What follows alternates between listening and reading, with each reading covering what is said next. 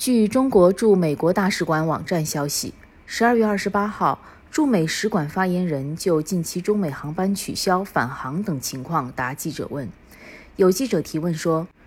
据美联社、德国之声等媒体报道，达美航空称近期中美航线取消返航事件系因中国防疫规定调整所致，请问您对此有何评论？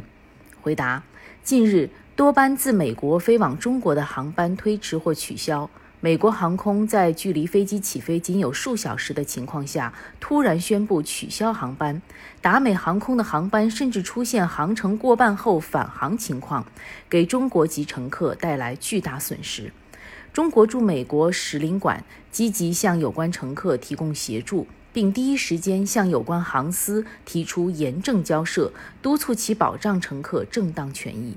据媒体报道，有关机组人员曾表示，返航系中方禁止航班入境所致，此说法与事实不符。我馆注意到，近期美国各航空公司人手紧缺问题突出，机组人员畏惧疫情下出勤情况时有发生，导致美国国内和国际航班大面积取消。